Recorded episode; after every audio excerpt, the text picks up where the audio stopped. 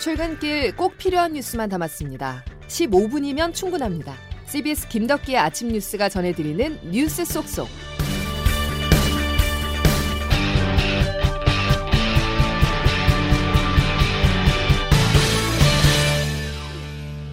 여러분 안녕하십니까. 6월 28일 김덕기 아침 뉴스입니다. 소비자 물가 상승률 6%가 점차 현실로 다가오고 있습니다. 기름값과 달리 정부가 관리할 수 있는 전기료가 다음 달부터 오릅니다. 여기에 가스료 인상도 맞물려 있어서 서민들과 소상공인들의 부담이 더 늘어날 거라 전망입니다. 첫 소식 정다운 기자입니다. 산업통상자원부는 3분기부터 전기요금을 킬로와트 시당 5원, 가스요금을 메가줄당 1.11원 올린다고 발표했습니다. 4인 가구 기준으로 전기요금은 월평균 1,535원, 가스요금은 2,220원 인상됩니다. 여름철 전력 수요가 늘어나는 점을 감안하면 다음 달부터 가구당 월 4,000원 이상 공공요금을 더 내게 될 것으로 보입니다. 현행 규정과 기존 발표 내용에 따르면 전기요금은 3원, 가스요금은 0.67원 인상하는 수준이었지만 정부는 급격하게 오른 국제 에너지 가격을 조금이라도 더 반영하는 쪽을 택했습니다. 대신 사회적 배려 계층에 대해선 전기요금 할인 한도를 높여 부담을 낮췄습니다. 다만 공공요금 인상폭이 커지면서 다음 달 소비자 물가 상승률은 6%를 훌쩍 넘길 것으로 보입니다. 특히 이번 공공요금 인상은 시작에 불과하다는 관측이 나오면서 향후 물가 상승 속도는 더 가팔라질 수 있습니다. 올 1분기에만 한전은 7조 8천억 원의 적자를 냈고 민수용 도시가스 요금을 원가 이하로 팔아 누적된 미수금도 4조 5천억 원에 달합니다. CBS 뉴스 정다운입니다. 한 달에 1,500원 정도 더 내면 끝인 문제가 아닙니다. 전기는 사회발동, 특히 산업계의 필수재로 전기, 가스와 같은 꼭 필요한 에너지 요금이 오르게 되면 그 여파가 만만치 않은데요. 이 내용은 장규석 기자가 정리했습니다. 전기와 가스 요금 인상으로 4인 가구 기준으로 가구당 4,000원가량의 요금 인상이 예상되는데 이는 다음 달 소비자 물가를 0.43%포인트 올리는 효과를 가져오게 됩니다. 또 전기와 가스는 농업, 제조업, 서비스업 등 우리 산업 전체를 돌리는 필수재입니다. 산업계만 해도 이번 전기요금 인상이 1조 4천억 원의 추가 요금 부담을 발생시킬 걸로 추산하고 있습니다. 당장 물건이나 서비스 가격 인상 압박이 커지고 물가를 추가로 끌어올리는 효과가 예상됩니다. 6%대 역대급 물가 상승률이 곧 현실이 될 전망인데 문제는 에너지 요금 인상은 이제부터 시작이라는 겁니다. 한국전력은 국제유가 상승 등 원가를 반영하려면 연료비가 킬로와트 시당 33.6원은 올려야 한다는 입장입니다. 이번에 킬로와트 시당 5원을 인상해도 손해를 보고 전기를 판다는 건데 앞으로 전기요금 추가 인상은 불가피합니다. 가스요금도 10월에 추가 인상이 예고된 상황이라 물가 관리는 녹록지 않습니다. 정부는 최대한 공공요금을 동결하겠다는 계획이지만 지방자치단체의 공공요금은 일괄 통제가 불가능한 점도 복병입니다. 각 지자체의 상하수도, 쓰레기 봉투, 시내버스와 택시, 전철요금 등이 줄줄이 인상 압박을 받고 있어서 전기와 가스를 시작으로 다른 요금 인상의 둑이 터지는 것은 아닌지 우려도 커지고 있습니다. CBS 뉴스 장규석입니다. 전기 가격만큼이나 관심을 갖고 지켜봐야 할 부분이 바로 관리입니다. 때일은 더위가 기승을 부리자 전기 수급에 경고등이 켜졌는데요. 본격적인 더위가 찾아오는 7월, 8월에 블랙아웃, 대정전에 대한 우려가 고개 들고 있습니다. 장마가 벌써 끝난 일본은 정부 차원에서 오후 3시에서 6시 절전을 요청하는 전력수급주의보를 내렸습니다. 보도에 장성주 기자입니다. 일본이 6월 기온 역사상 처음으로 낮 최고 기온이 40도를 기록했습니다. 도쿄는 어제 35.4도까지 치솟아 1875년 이후 낮 최고 기온이 35도를 가장 빨리 넘겼습니다. 일본 정부는 어제에 이어 오늘 전력수급주의보를 이틀 연속 발령했습니다. 이 주의보는 전력 예비율이 5% 아래로 예상될 때 내려지는데 오후 3시부터 6시까지 기업과 가정에 절전을 요청합니다. 이런 가운데 우리나라도 전국 곳곳에서 열대야가 나타났고 지난 23일 올해 들어 처음 전력 예비율이 9.5%까지 떨어졌습니다. 10%로 잡고 있는 안정적인 전력 공급을 위한 전력 예비율이 깨진 것은 물론 6월 평균 최대 전력 수요가 2003년 통계를 집계한 이후 최고치를 기록했습니다. 무더위가 본격적으로 시작도 안 했는데 전력 수요가 역대급으로 나타나면서 전력 수요가 최고조에 달하는 7월과 8월 전력 수급에 비상이 걸릴 수 있다는 우려가 나옵니다. CBS 뉴스 장성주입니다. 일본은 72년 만에 가장 짧은 장마를 마감했지만 우리나라는 이제 시작입니다. 수도권을 비롯한 중부지방에 금요일까지 많은 비가 예보돼 있는데요. 이번 비의 특징이라면 취약 시간대인 야간에 폭우가 쏟아질 수 있다는 점입니다. 반면 남부지방에는 무더위가 이어지겠습니다. 양승진 기자가 보도합니다. 기상청은 내일까지 수도권과 강원 영서지방에 최고 250mm, 충청지방에도 150mm의 폭우가 쏟아질 것으로 예보했습니다. 특히 이번 비는 야행성 게릴라 호우가 될 것으로 보여 밤이나 새벽 등 취약 시간대 피해가 우려됩니다. 중부지방의 장맛비는 이번 주 금요일까지 이어질 것으로 기상청은 내다봤습니다.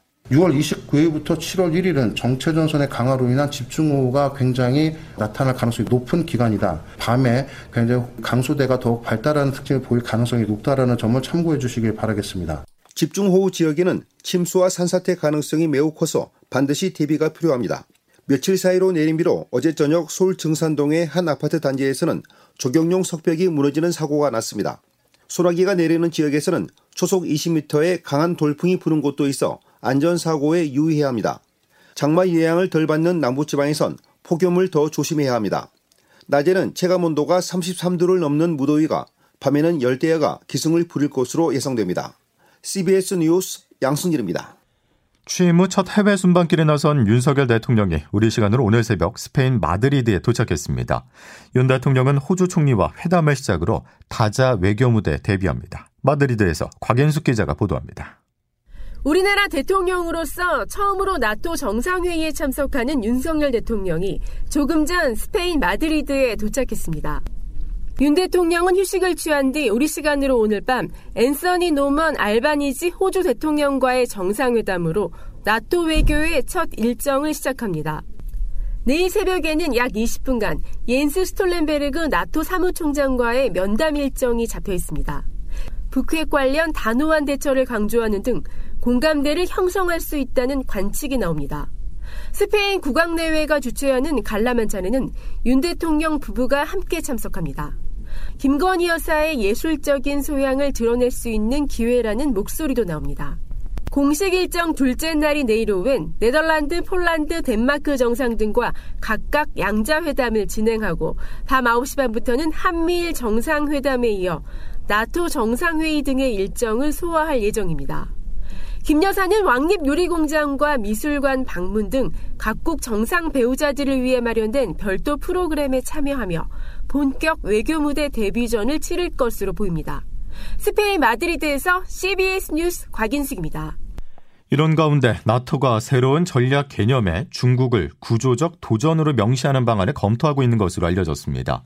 중국이 야기하는 도전을 나토에 대한 안보 위협으로 간주한다는 의미로 중국이 러시아와 협력을 강화한 것에 대한 우려를 표명한 것으로 알려졌습니다. 미국의 인도태평양 핵심 동맹을 통해서 중국과 러시아를 포위하고 견제하는 구도가 형성될 것으로 보입니다. 다음 소식입니다. 검찰의 수사권을 완전히 박탈하는 이른바 검수완박 법안이 정식 시행된 게 한 달이 지났지만 후폭풍은 여전합니다. 저는 경찰청장에서 사임하고자 합니다. 경찰청장으로서 저에게 주어진 역할과 책임에 대해 깊이 고민한 결과 제가 사임하는 것이 최선이라는 판단을 하였습니다. 행정안전부가 권한이 커진 경찰에 대해서 통제 계획을 발표하자 항의성 차원에서 김창룡 경찰청장이 사퇴 카드를 꺼내들었는데요.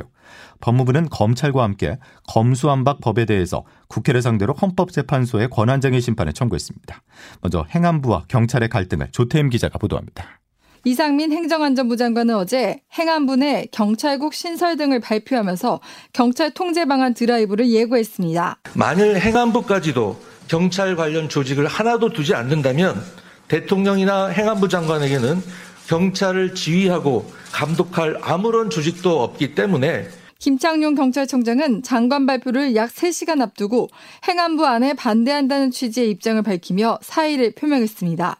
CBS 취재 결과를 종합하면 용태론의 선을 그어온 김 청장이 사퇴를 결심하기까지는 지난 주말 이 장관과의 100여 분간의 통화가 결정적 영향을 미쳤습니다. 김 청장은 경찰의 독립성, 중립성을 강조하며 경찰 통제 방안에 대해 협의가 필요하다는 입장을 전했지만 이 장관은 행안부 장관에게 경찰의 통제 책임과 권한이 있다며 강행 의지를 밝힌 것으로 전해졌습니다. 일선 현장에서는 경찰들의 반발이 거세게 일고 있습니다. 경찰의 노조격인 전국경찰직장협의회 소속 경찰관들은 기자회견을 열어 정치적 중립을 훼손하는 경찰국 부활 추진을 즉각 철회하라고 촉구하는가 하면 국회에서 개최한 정책토론회에는 경찰관 50여 명이 근조리본을 달고 참석했습니다. CBS 뉴스 조태흠입니다. 법무부와 검찰은 어제 검수완박법의 위헌성을 주장하면서 헌법재판소에 권한쟁의 심판을 청구했습니다. 청구인으로는 한동훈 장관과 김선아 대검찰청 공판 국무부장 또 일선검사 5명이 이름을 올렸습니다. 잘못된 절차를 통해서 잘못된 내용의 법률이 만들어져서 그걸로 인한 국민의 피해가 생기는 것을 막기 위한 불가피한 조치라고 말씀드리겠습니다. 민주당의 위장탈당으로 국회법이 보장한 안건 조정 논의가 무력화돼 절차상 문제가 있고 회기 쪼개기로 반대 토론 기회가 봉쇄됐다고 지적했는데요. 한동훈 법무부 장관은 필요하다면 직접 법정에 나가 변론하겠다는 뜻도 밝혀 향후 더불어민주당과 치열한 법정 공방을 예고했습니다. 대장동 의혹 핵심 인물 김만배 씨의 470억 원 상당 대여금을 분석한 연속 보도를 전해드리고 있는데요. 오늘은 김만배 씨와 김성태 쌍방울 전 회장과의 관계입니다. 쌍방울은 민주당 이재명 의원의 변호사비 대납 의혹과 관련해서 검찰의 수사를 받고 있는 곳인데요.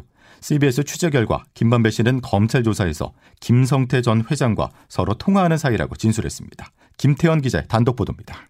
검찰이 화천대유 자산관리 대주주인 김만배 씨가 천화동인 1호에서 빌린 대여금 473억 원의 행방을 쫓던 중 수년간 쌍방울에서 부회장을 지낸 최모 씨에게 20억 원을 송금한 사실을 포착했습니다. 최 씨는 지난해 10월 김 씨의 1차 구속영장이 기각됐을 때 오토바이 헬멧을 쓰고 서울구치소에 마중 나왔던 인물입니다. 검찰 조사에서 김 씨는 각별한 사이인 최 씨로부터 김성태 전 쌍방울 회장을 소개받았고 전화통화하는 사이라고 두 사람의 관계를 설명했습니다. 화천대유와 쌍방울의 사주로 지목되는 두 사람의 관계가 당사자인 김 씨 본인 입으로 확인된 것은 이번이 처음입니다. 앞서 검찰은 박영수 전 특별검사 인척인 이기성 씨가 운영하는 분양업체로도 김 씨의 대여금 100억 원이 넘어간 정황도 포착했습니다. 이 돈의 일부는 착하니 인베스트라는 투자사로 흘러갔는데 투자사의 최대 주주는 다름 아닌 김성태 전 회장입니다. 그러니까 김 씨의 대여금 자금 흐름을 추적하다 보니 여러 대목에서 김 전 회장이 등장한 셈입니다. 대선 등 정치적 부담을 이유로 사실상 검찰 수사가 멈춘 상태이지만 조만간 정기 인사로 수사팀이 재편되면 대장동 수사는 새로운 국면을 맞을 전망입니다. CBS 뉴스 김태환입니다. 전남 완도에서 실종된 광주 초등학생 일가족에 대한 경찰의 수색이 엿새가 지났지만 뚜렷한 행적이 나오지 않고 있습니다. 경찰은 작은 단서라도 찾기 위해서 부모의 금융거래 내역까지 살피면서 수사를 확대했습니다. 김수영 기자입니다. 완도에서 실종된 10살 조유나 양의 가족이 교회 체험학습 신청서를 제출한 건 지난달 17일. 조 양 가족은 이틀 뒤인 19일부터 제주에서 한 달 살기 체험을 하겠다고 했지만 실제로는 완도에 있었던 것으로 밝혀졌고 조 양은 체험학습 기간이 끝난 뒤에도 학교로 돌아오지 못했습니다. 경찰은 휴대전화 기지국 위치와 CCTV 영상 등을 바탕으로 완도의 신지도 항구 등까지 수색을 확대하고 있지만 엿새째 일가족의 행방은 물론 이들이 타고 간 승용차도 발견하지 못하고 있습니다. 경찰은 실종 동기를 파악하기 위해 조 양 부모의 금융거래와 통신 내역도 들여다볼 예정입니다. 앞서 경찰은 조 양의 집에서 금융기관의 독촉장 등을 확인한 상태입니다. 생계가 어려워진 상황에서도 차 할부금과 집 월세는 꼬박꼬박 내야 했는데 경찰 조사 결과 지난달에는 월세도 내지 못했던 것으로 밝혀졌습니다. 경찰은 다양한 가능성을 열어놓고 일가족의 휴대전화 신호가 마지막으로 잡혔던 완도 송곡 선착장 인근 바다에 잠수부를 투입하는 등 150여 명의 인력을 동원해 수색 작업에 집중하고 있습니다. CBS 뉴스 김수영입니다. 이제 기상청 연결해서 자세한 날씨 알아보겠습니다. 이수경 기상 리포터. 네, 기상청입니다. 예, 장맛비가 오늘은 어디에 얼마나 내릴까요? 네, 오늘도 중부지방을 중심으로 장마전선의 영향을 받아서 비가 집중되겠습니다.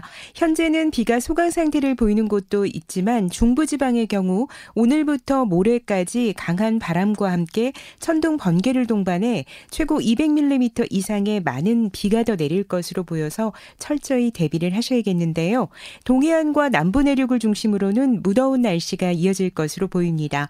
현재 서해안과 동해안, 남해안을 중심으로 강풍특보가 내려져 있는 가운데 전국적으로도 바람이 강하게 불고 있는데요. 아직까지 호우특보가 내려진 지역은 없는 모습입니다.